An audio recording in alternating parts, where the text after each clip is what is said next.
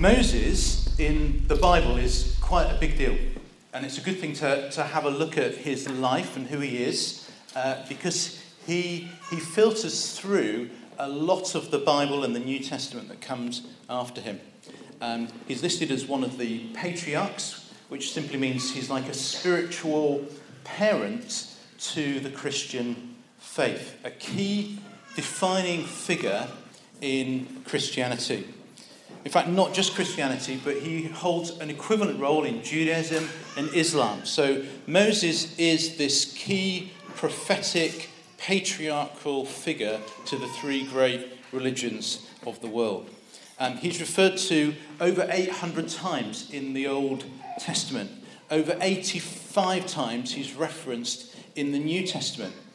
In the New Testament, he is the most referenced Old Testament person. So, more references to Moses from the Old Testament in the New Testament than any other person. Uh, he's so significant, so defining to faith exploration that when Jesus was asked questions about faith and discovering God, many of his answers simply began with the phrase, Moses said. And then he would say something that Moses said.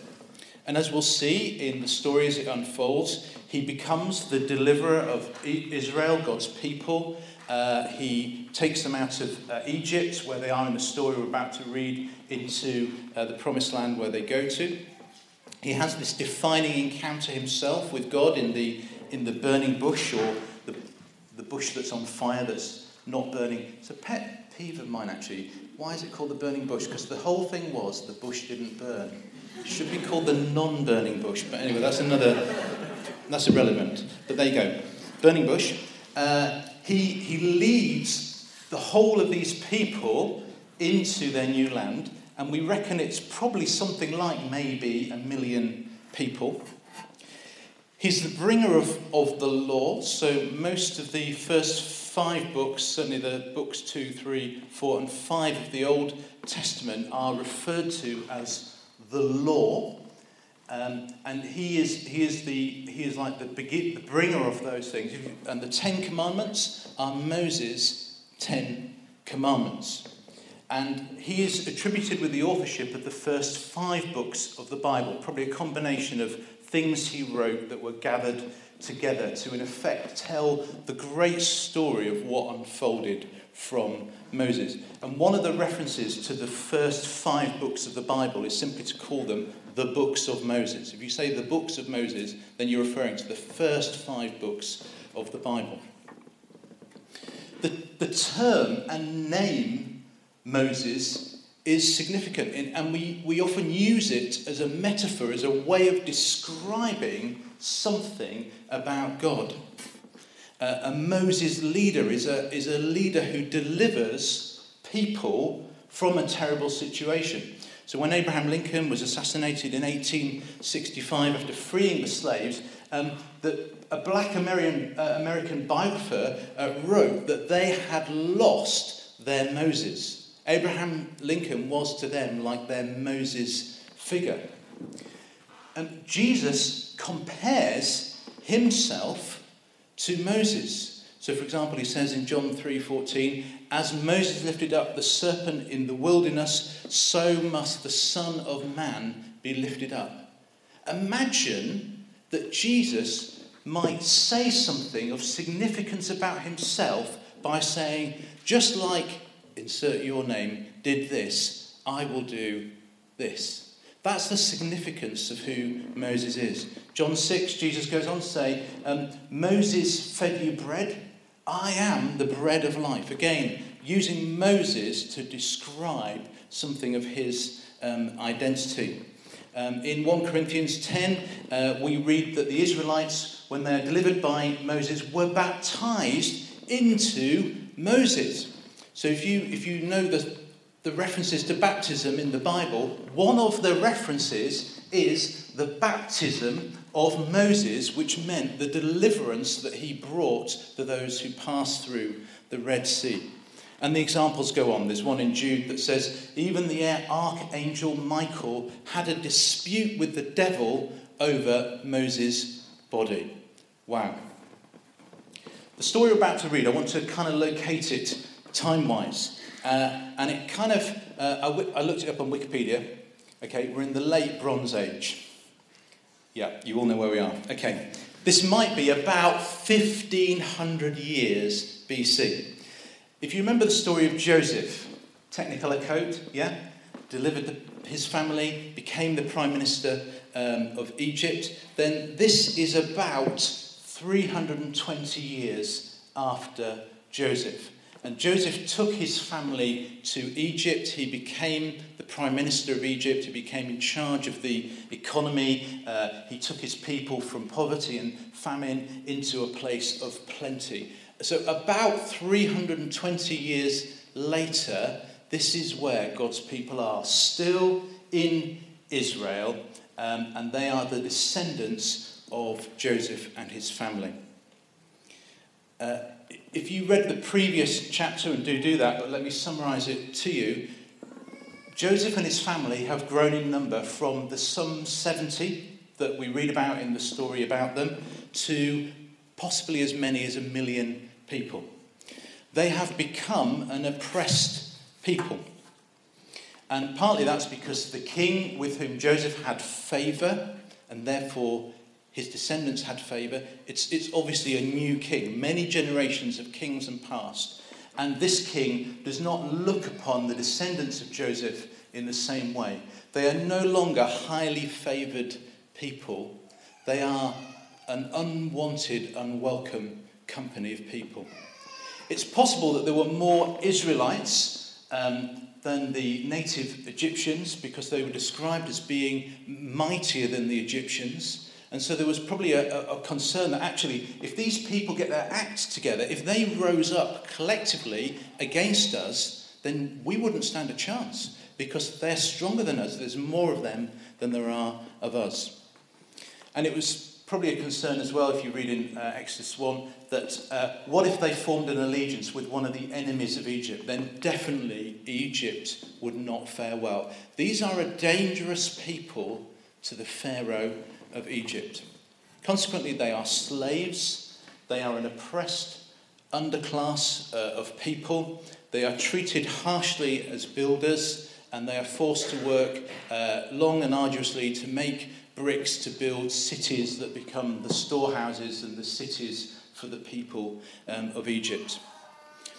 Pharaoh wants to deal with this problem, this potential for an overthrow of his people from the people of Israel. And his solution is to instruct the Jewish midwives that they are to kill all boys that are born.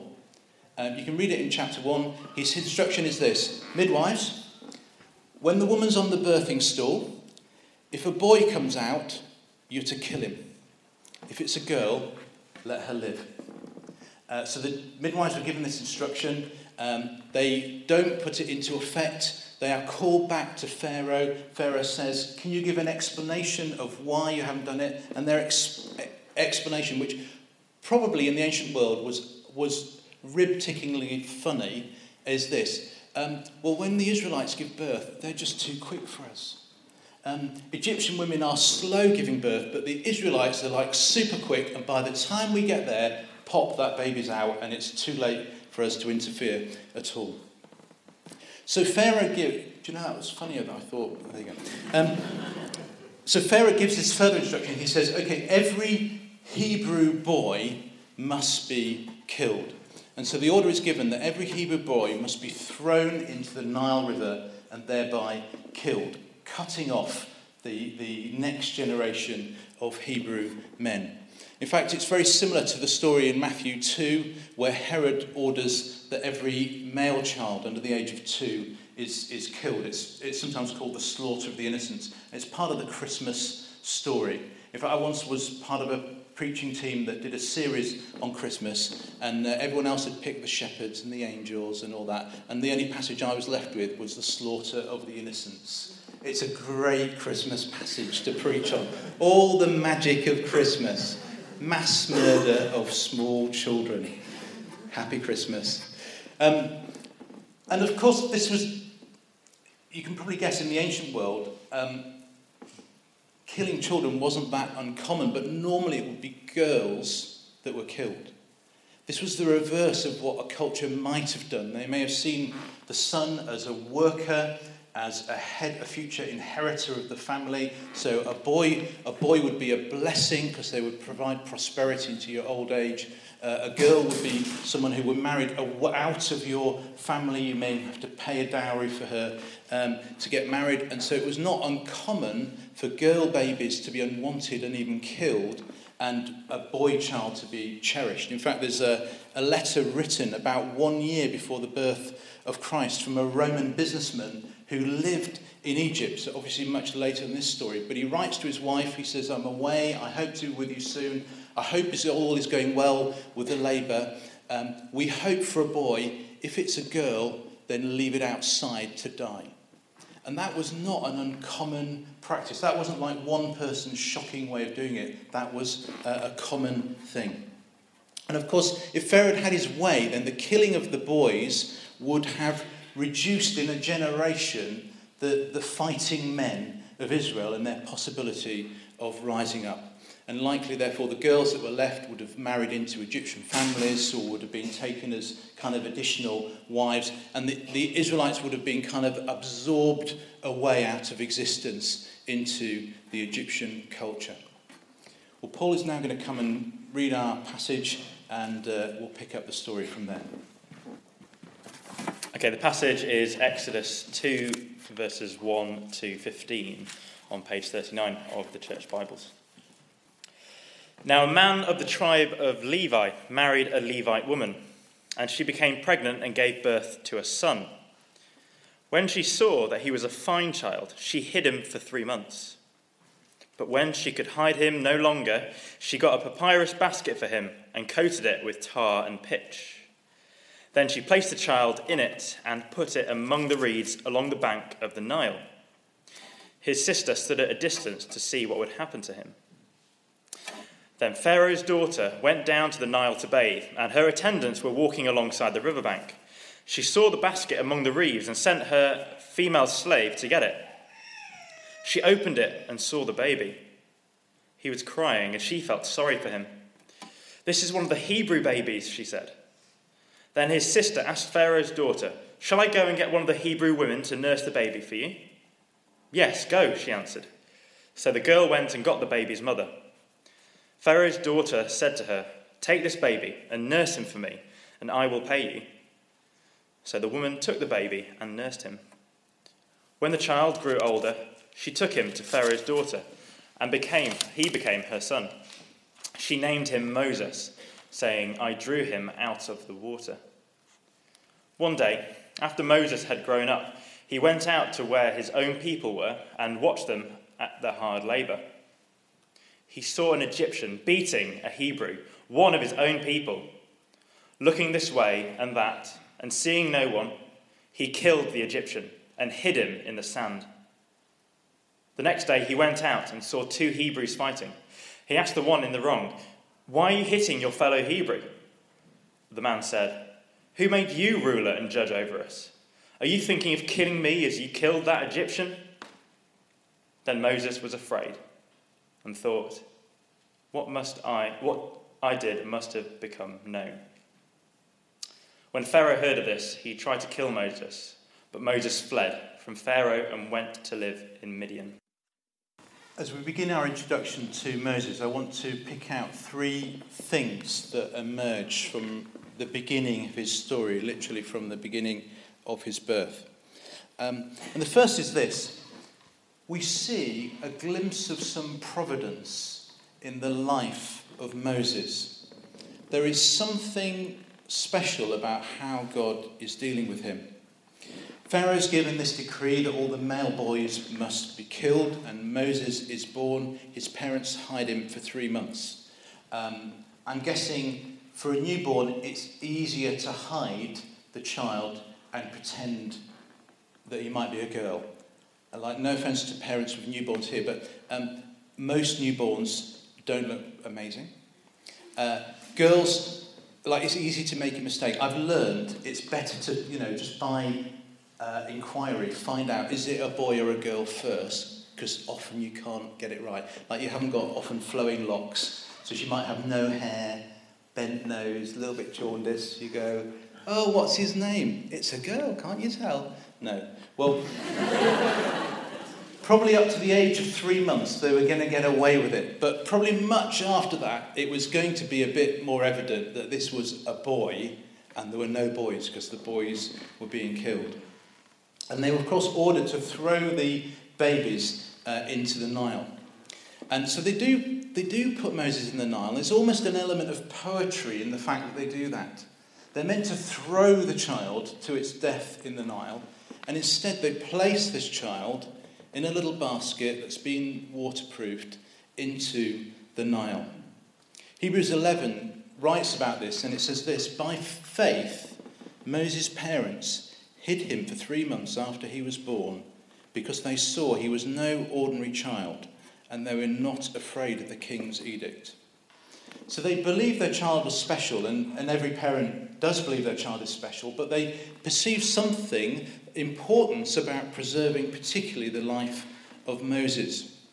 It's hard to know exactly what was going on in their mind. Maybe they were just hoping that if they could delay, if they could delay the inevitable act, that something might happen. Pharaoh might change his mind, or maybe there might be that uprising and then, and then they wouldn't need to kill the boy, or maybe they might be able to leave or, or, or, or in somehow sort of get away from this awkward thing that they can't have a boy growing up because all the boys must be killed. Um, it, it may be that they are obeying, but almost with an element of rebellion. That perhaps they know, well, we, we are abandoning him, he will die, but we refuse to to be the ones that literally causes death by throwing him into the water. So we will place him with love into the, into the basket. We will set him adrift in the Nile. And then it's kind of, you know, it's, it's kind of a, a, a participation in what was required of them. And yet it's a, a refusal to do it in the way they've been told.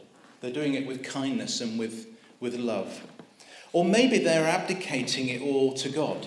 They're, they're uh, not willing to engage at all, so they're just separating themselves. They're just saying, we'll, we'll leave him, and God will now have to decide what happens.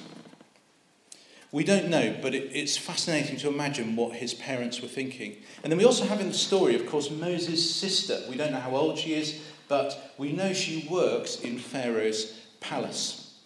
Um, and it says that she stands at a distance as the parents hid the child. I was trying to decide this morning is she, is she cowardly or shrewd?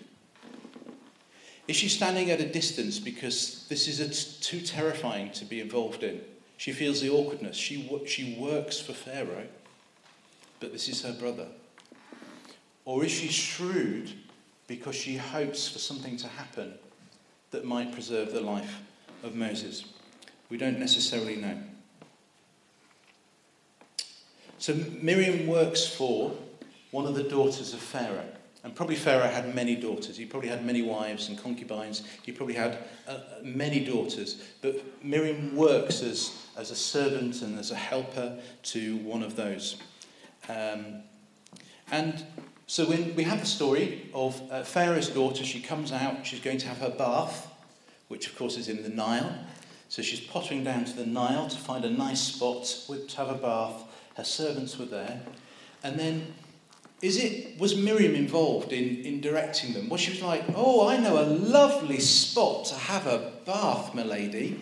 Uh, it's a new spot, but you'll absolutely love it. It's over, it's over here. You'll, have, you'll be, you know, was, did she contrive to take Pharaoh's daughter to the place where she knew Moses had been left? And then when, when Pharaoh's daughter gets there, What's, what's going on in her head? Is she kind of a bit dim and she doesn't realize that she's kind of been set up? You're like, oh my word, a baby. Who would have known? How could this possibly be here? What's the story? You know, she kind of she's taken in by this scenario. She is she the one that's unaware of what's happening? It says that her heart was moved. Is it possible that actually she completely realizes what's happening? Okay, this is what my servant's trying to get me to see. This is an unsolvable problem. but she acts using her place of, of some influence, being part of Pharaoh's family, and then she, she issues this command okay, let's take the baby out of the water. And then Miriam offers, Would you like me to find a wet nurse, somebody to look after this child? So Pharaoh's daughter orders, Yes, okay, find somebody, whoever you think best, find somebody to look after this child and to bring the child up.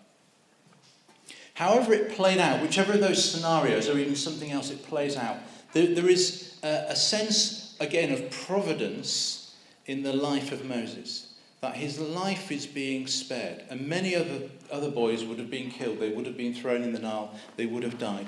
But Moses, by chance or by design from God, is spared.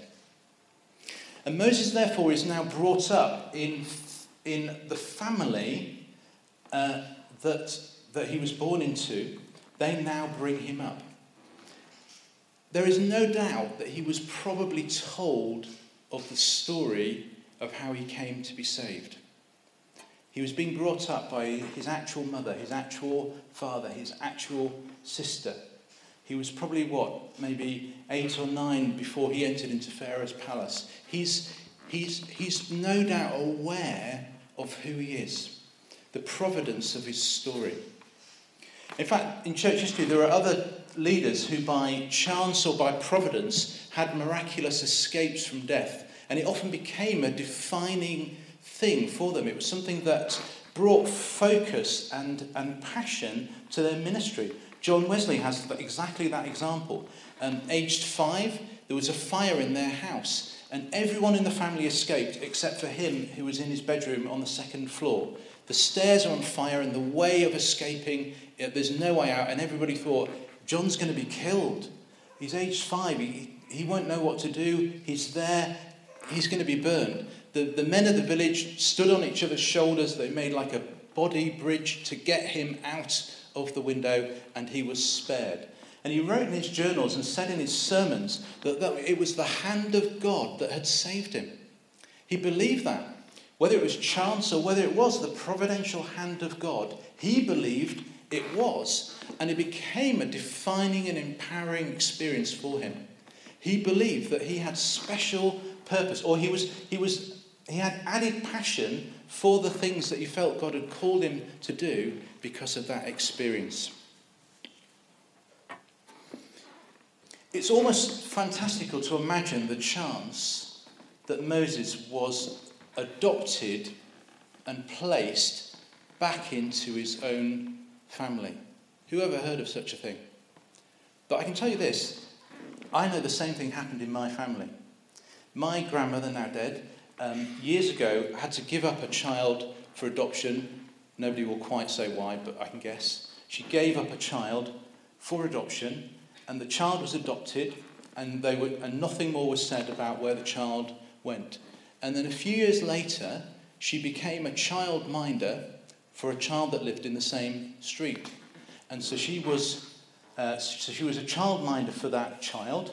And then her, her daughters, her two daughters, uh, also grew up knowing that child that she childminded. And then when that child reached the age of 18 and she found out who her mother was, she, she found out that her mother was in fact my grandmother. So she had been brought up by her, her own mother, even though she, th- she thought that person was just the childminder.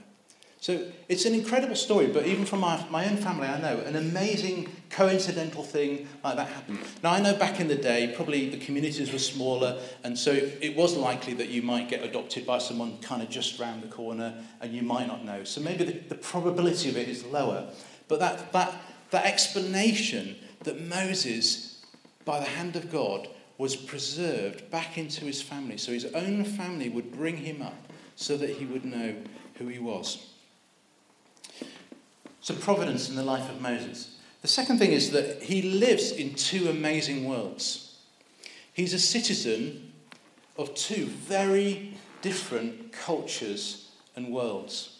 In fact, in some senses, his experience is more like the experience that we might have today in following Jesus in a secular society. Unlike his family, who were totally in the world of their Hebrew fellows and their heritage, they, that, was their, that was their culture, or Pharaoh's daughter, who had adopted him, and the culture of the palace and of Egypt, the secular culture, and the, the affluent uh, um, family life that would have gone with that, he knew both of those cultures and probably learnt to see the best of both. As we see in his story that unfolds, probably he, that unique upbringing forged him into the leader that he became. He knew his culture, he knew the stories of Abraham and Isaac and Joseph. Joseph became the prime minister, and then these descendants. He, he would have known that story. Um, he, would have, he would have known the, the uh, first book of the Bible. Some of that would have been part of their oral tradition and their written tradition. He would have grown up knowing some of that. He also would have been part of Pharaoh's household with all the benefits of the education that would have brought. That none of his peers would have had that. They'd have just quickly been sent to work, just whatever was practical. All we needed to do is just make bricks to build cities. That's all you need to be taught to do. But as one of Pharaoh's household, he would have been educated, he would have learned, he would have, he would have put his mind to use. Probably he would have had expectation, he would have grown up with an expectation that he's going to do something important. He was a man of great expectations. And I think that's a bit like the worlds in which we straddle. Um, I, I don't know if you think about it as the election comes up, but as the election fever hots up, there's almost this thing. I did an online thing where you have to work out what political party are you, and then you get percentages, etc. And it's like almost a defining thing, like, oh, you're Labour, you're Conservative, you're Liberal, you're one of the other options. And you work out, you know, oh, that's who you are. Um, but those things aren't sufficient enough to define who we are. For each of us, we may say, well, I'm, I'm following Jesus, I'm a Christian, that's part of who I am. But I also have these other parts of my life, my work or my vocation, maybe that's another part of who I am. And, and these things can have wildly different and separate cultures, just like they did for Moses. And, how, and the interaction between those can vary depending on the context. If you've read any of the history of the communist state, then you'll know the influence of Christians is, as, is of being liberalizers. So in communism, Christians were liberalizers. They were the ones saying, This is an environment of rules. We want to speak for freedom and liberty. In a Western society that's very individualistic, the focus is on the individual person, um, the Christian voice is often more conservative.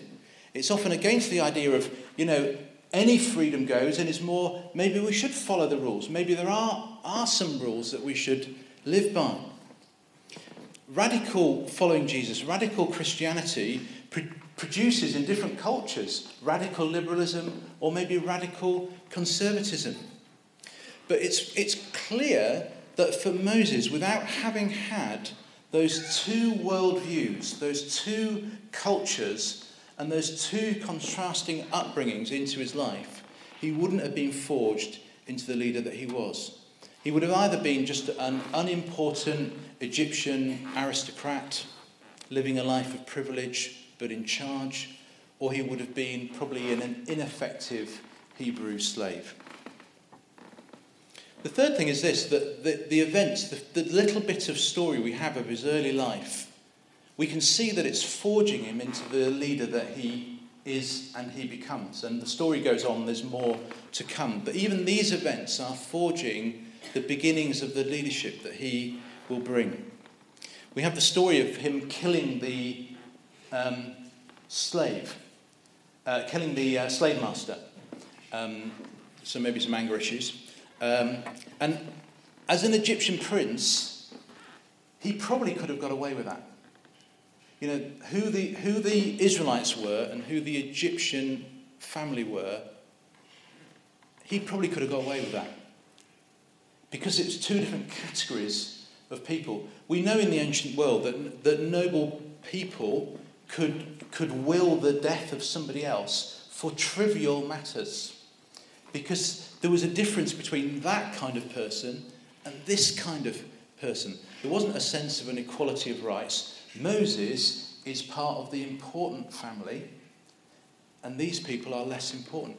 Maybe there's no witnesses, so if he's, if he's, a, if he's the only witness, he can tell the story however he wants. And he's going to be believed because of who he is. So he could have, at that moment, like that defining moment, he could have gone with his Egyptian identity. He could have played it safe. That he could have got away with that, that situation just by saying, hey, I'm an Egyptian, I'm part of this family, and that's all that you need to know about this situation. It goes no further. And the kind of the weight of Pharaoh stands behind him and protects him. It, it was a formative experience for him to decide who he was. Hebrews 11, again, talking about Moses, says this By faith, Moses, when he'd grown up, refused to be known as the son of Pharaoh's daughter. This was the moment that he refused to be known. This was the defining moment. He could get away scot free. He could continue with a life of security and privilege. He could have a good life. But instead, he refused that because he wanted to live out the faith of following God. And God had a plan. God was at work in Moses' life, preparing him. As this story goes on, we'll find he has other experiences, a long 40 years in the desert and other defining moments. And Romans 8:28 says this, we know that in all things God works for the good of those who love him and have been called according to his purpose.